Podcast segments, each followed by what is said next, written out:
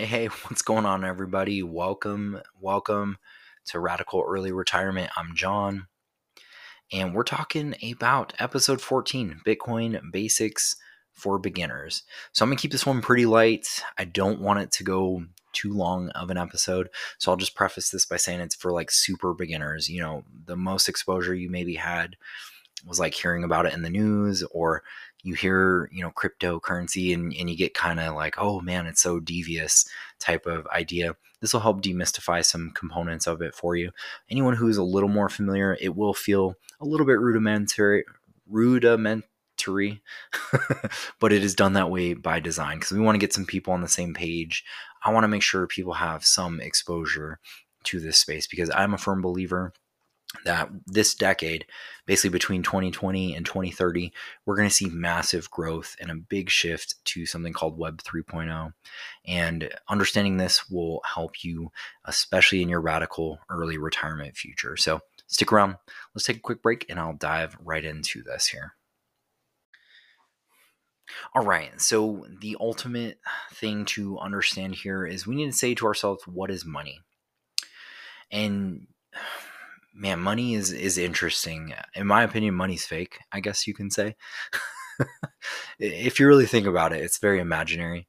Uh, but let, let's really consider like at its more fundamental level, like when money was created, why, and and really, if you think about this, money is simply just an accounting system right? It's an accounting system because it's just a way of knowing like who owns what, who has what, and who owes what to who. You know, it's really those three, three, three things. It's like, what does someone own? What does someone owe? And what what do they own? You know, what are they? What do they have? And and so that's really it. It's just an accounting system, and uh, that's all that money really, really is. So if you needed if you needed like a deeper understanding here, you know, as we as we delve deeper like to the earlier days of money and its creation um, you really needed someone who could be like the central issuer um, a party that was like very trusted in keeping that that sort of accounting system or that ledger. And you needed that party to be someone who could guarantee what that the money that was presented was real right? Like this is a dollar and it's backed. This is ten dollars and it's backed, right? Like it, you can trust that that is what the value of of this piece of paper is, or this amount of gold, or something along those lines. So for hundreds of years, we went by this system, and we had governments be the issuer of the the issuer and the backer of money.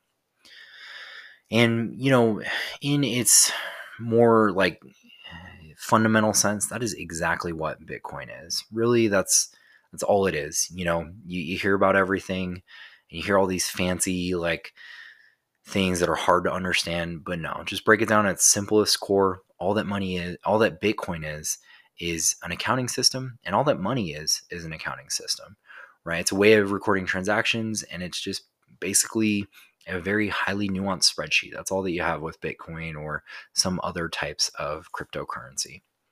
Um, so, in a sense, we need to understand like where Bitcoin came from, what was the the idea or purpose behind it, and you know what are some fundamentals of Bitcoin, like what makes it tick, what makes it quote unquote valuable to to certain people. And so we really need to think about when it started. It started in 2009, so January 3rd, 2009 that's when Bitcoin came online. That's when the first block was created in Mined. And there was like a libertarian cypherpunk movement that had been going for a while. Uh, ever since the digital age started, there were some people trying to create like digital money in the past, like in the 90s and 2000s. Um, it wasn't really until the financial crisis in 2008, there was a big lack of trust with the banks. You know, you had all these like really, uh, these officers at banks do some real shady stuff and no one went to prison, right? Like how does that feel if your money it, like these are the arbiters of your your hard-earned dollars, you know what I mean? So I can understand where where this had come from. It, it makes a lot of sense for me. Um, but the the key thing that we had run into is a big issue of like you know why can't you trust a single point failure type of of situation And that's exactly what Bitcoin sort of solves. So, in a way, you run into something called the blockchain. And the blockchain is a component of Bitcoin.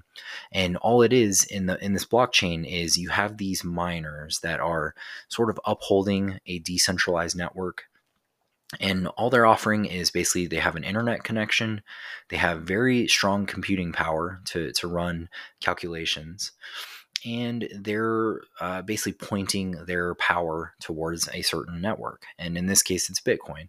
And by doing this, they're actually mining to create a block. And if you do solve for a block, then your your reward is done in Bitcoin. So let's dive this in a little further. Right? We just talked about if someone's a miner, their goal is to get blocks because they get rewards in that coin. But what a block is is a blockchain. So you start getting these blocks and they start building on each other and that creates the blockchain. And really all this is is literally just a ledger right? So we just talked about the accounting problem the, the situation.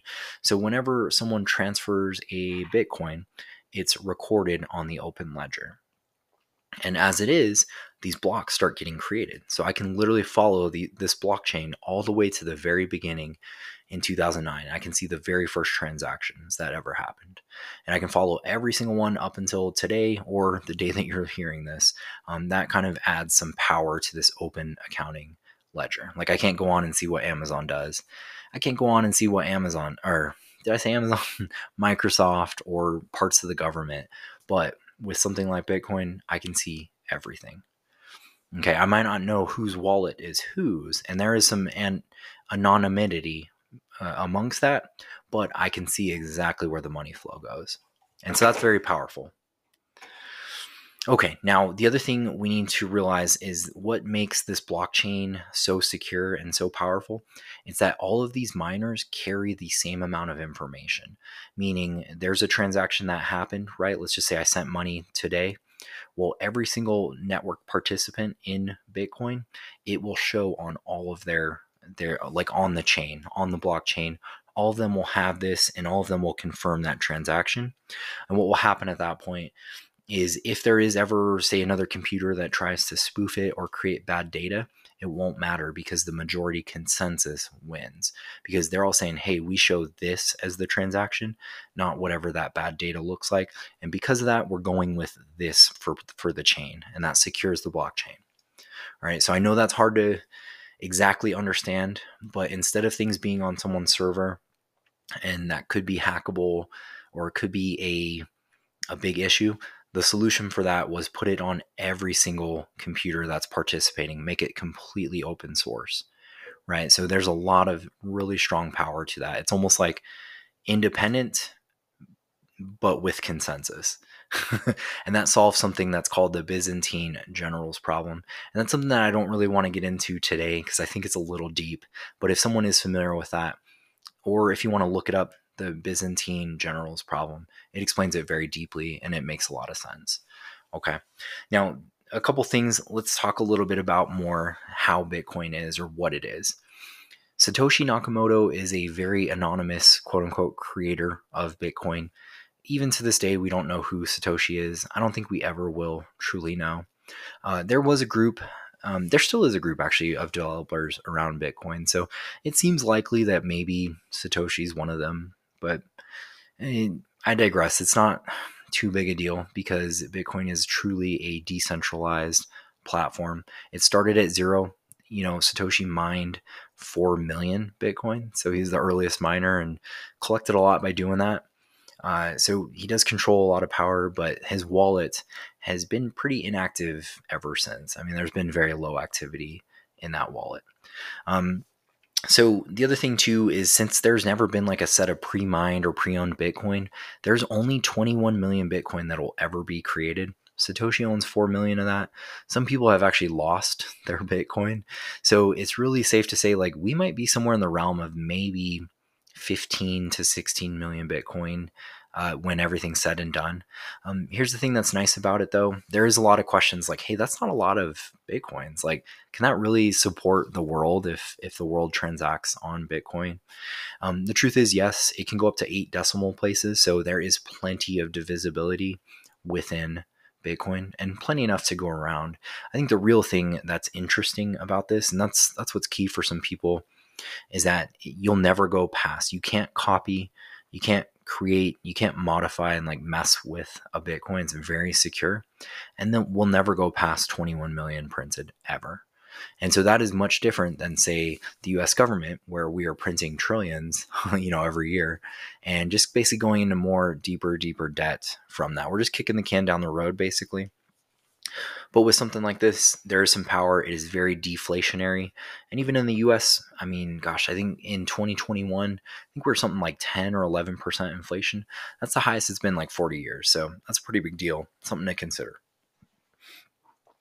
Now, the other thing that is interesting to me is there's these miners that uphold the network and it's gotten so industrialized now that you're seeing like these big massive uh, farms you're seeing so much energy being used to mine bitcoin but here's the craziest thing 10 years ago i can't even believe this but like you could literally mine a block of 50 bitcoin and i mean you could mine it with a laptop like that was insane. So what are we at? We're at about $45,000 per coin right now. So if you want a block with just your like i5 laptop, uh, that was 2.25 million today. So that's something to think about. And who knows, maybe if Bitcoin continues to go higher, maybe it goes to like 100K, that's like 5 million um, in Bitcoin. So that's kind of crazy. 5 million in US dollars, I guess, uh, in terms of owning that 50 Bitcoin. But every four years, there's a halving cycle within Bitcoin. So four years later, 2013, the block reward for someone who solved the block is 25 Bitcoin who at whatever miner now in 2017 12 and a half bitcoin and actually current present day we're at 6.25 bitcoins per block.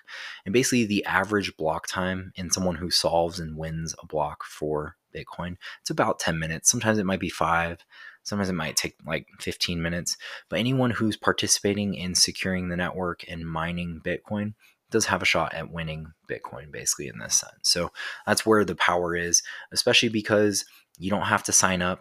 You know you don't have to fill out an, a form and have like some gatekeeper. Like i can't say oh you're not allowed to to mine.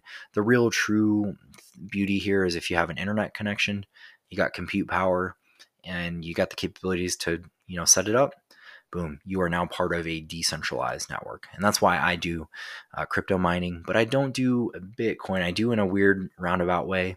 I'll explain that in the future but uh, it's very powerful because you're basically using some electricity, you're using some graphics cards or some type of specialized hardware, and you're earning coins basically daily. And you're either speculating that it grows in the future or figuring out ways to allocate those funds. So that's kind of where I'm at. It's really nice though because it's passive. They're my best workers. They don't complain. they don't call in sick. Uh, you know, they work hard every day. They work while I'm sleeping. Um, so that's why I'm a big fan of crypto, crypto mining, but I do think it's truly the future. So I'll save that for another episode in the future. But I hope this was a helpful way to at least get some understanding of Bitcoin. And actually, you know what? Before we close out, I just want to explain some use cases so it, it can make more sense, or maybe there's some ways to do some more uh, research or thinking on. So I'd tell you this like, my favorite thing about this is the fact that it is completely decentralized. There is no Bank of America or Wells Fargo or anything that's managing this. Um, long story short, when I was 16, I opened up a bank account. I was pretty pumped because I'm like, oh, I'll be able to, you know, build my credit and everything. Uh, come to find out, you know, literally 10 years later, I was always wondering, like, why are my friends getting like better uh, better credit limits than me and things like that. Like I've had my account longer than them. And I come to find out the person who entered my info entered my social security wrong. He flipped the two digits in the middle. So whoever else that was, you're welcome. You got really great credit from me. And for some reason, I wasn't able to. And that was something that really frustrated me seeing that. And same thing, like even nowadays, you're seeing like um, places get hacked. Target got hacked. That's a single point of failure. Um, we're seeing like the PlayStation Store got hacked a long time, like PlayStation Online, and Sony. You know, Sony's cloud services, all that stuff. Like if you're running your business off of their cloud, I mean, you were down and out for like three or four months, right? That's a big deal. Whereas when we get to something like a decentralized network where everyone's participating for individual goals, but for the whole, um, it's there's something really beautiful about it. Like it can't go down. you know, like you are all supporting one another in in a way and it's unhackable you know it's kind of cool like it's a really neat thing it's a weird concept that i'll definitely explore deeper with people but uh, i just i've never had trust now with banks after seeing that like just someone getting paid minimum wage they didn't care about me they just wanted to get their account in and they didn't even care that it was done right you know that was really frustrating so that's one key thing i think is important about crypto the other one is like, say, remittances. So I think most of us in the US, we kind of come from a more privileged mindset where we've never had to deal with this. So it's not a big deal. But think about more third world or poorer countries. They, they have a few issues here. One, they probably have a not very stable currency because they might have corruption within their government or their central bank and that doesn't help it just creates crazy inflation or it creates a it devalues their particular dollars and then think about maybe if they have family that works somewhere in a different country and they're trying to send money back to them well for them usually that costs a lot of money. If you're trying to wire transfer i mean it'll cost like 40 50 bucks. If you're trying to send a remittance back maybe it's like 15 20 it really depends on who you send it through. But if you were to do this with crypto uh, with bitcoin with ravencoin it's pennies on the dollar. And it's not necessarily instantaneous but it is darn quick. And you don't have to deal with like the gatekeepers the issues there and imagine the people in that poorer country, they might actually be, be holding on to something that is way more stable than their current currency and something that might be worth a lot more in that sense. So eh, there's a lot of power to that. And that goes even beyond the idea of how powerful blockchain is. For example, you know, if someone needs to prove ownership or rights to to a business or to land rights or their deeds, I mean, you can secure this completely on the blockchain. Super powerful. Uh, so again, I'll leave you with that for now. I didn't want this to be too long. I'll see you on the next one, and we'll talk more and more. I'm going to talk about more cryptos, more speculative stuff that if it pays off well, uh, man, I'm, we'll be sitting pretty. So I'll explain the details on that that type of setup and my mining operation. Mining is the best. Like these guys don't complain. They're my best employees. They just they mine for me 24/7 while I'm sleeping they don't call in sick, you know, it's great. So passive income through mining is very feasible and very powerful. And best part, when it's winter, you get heat from it. I love it. So, all right, I'll see you on the next one. Enjoy the rest of your day. Take care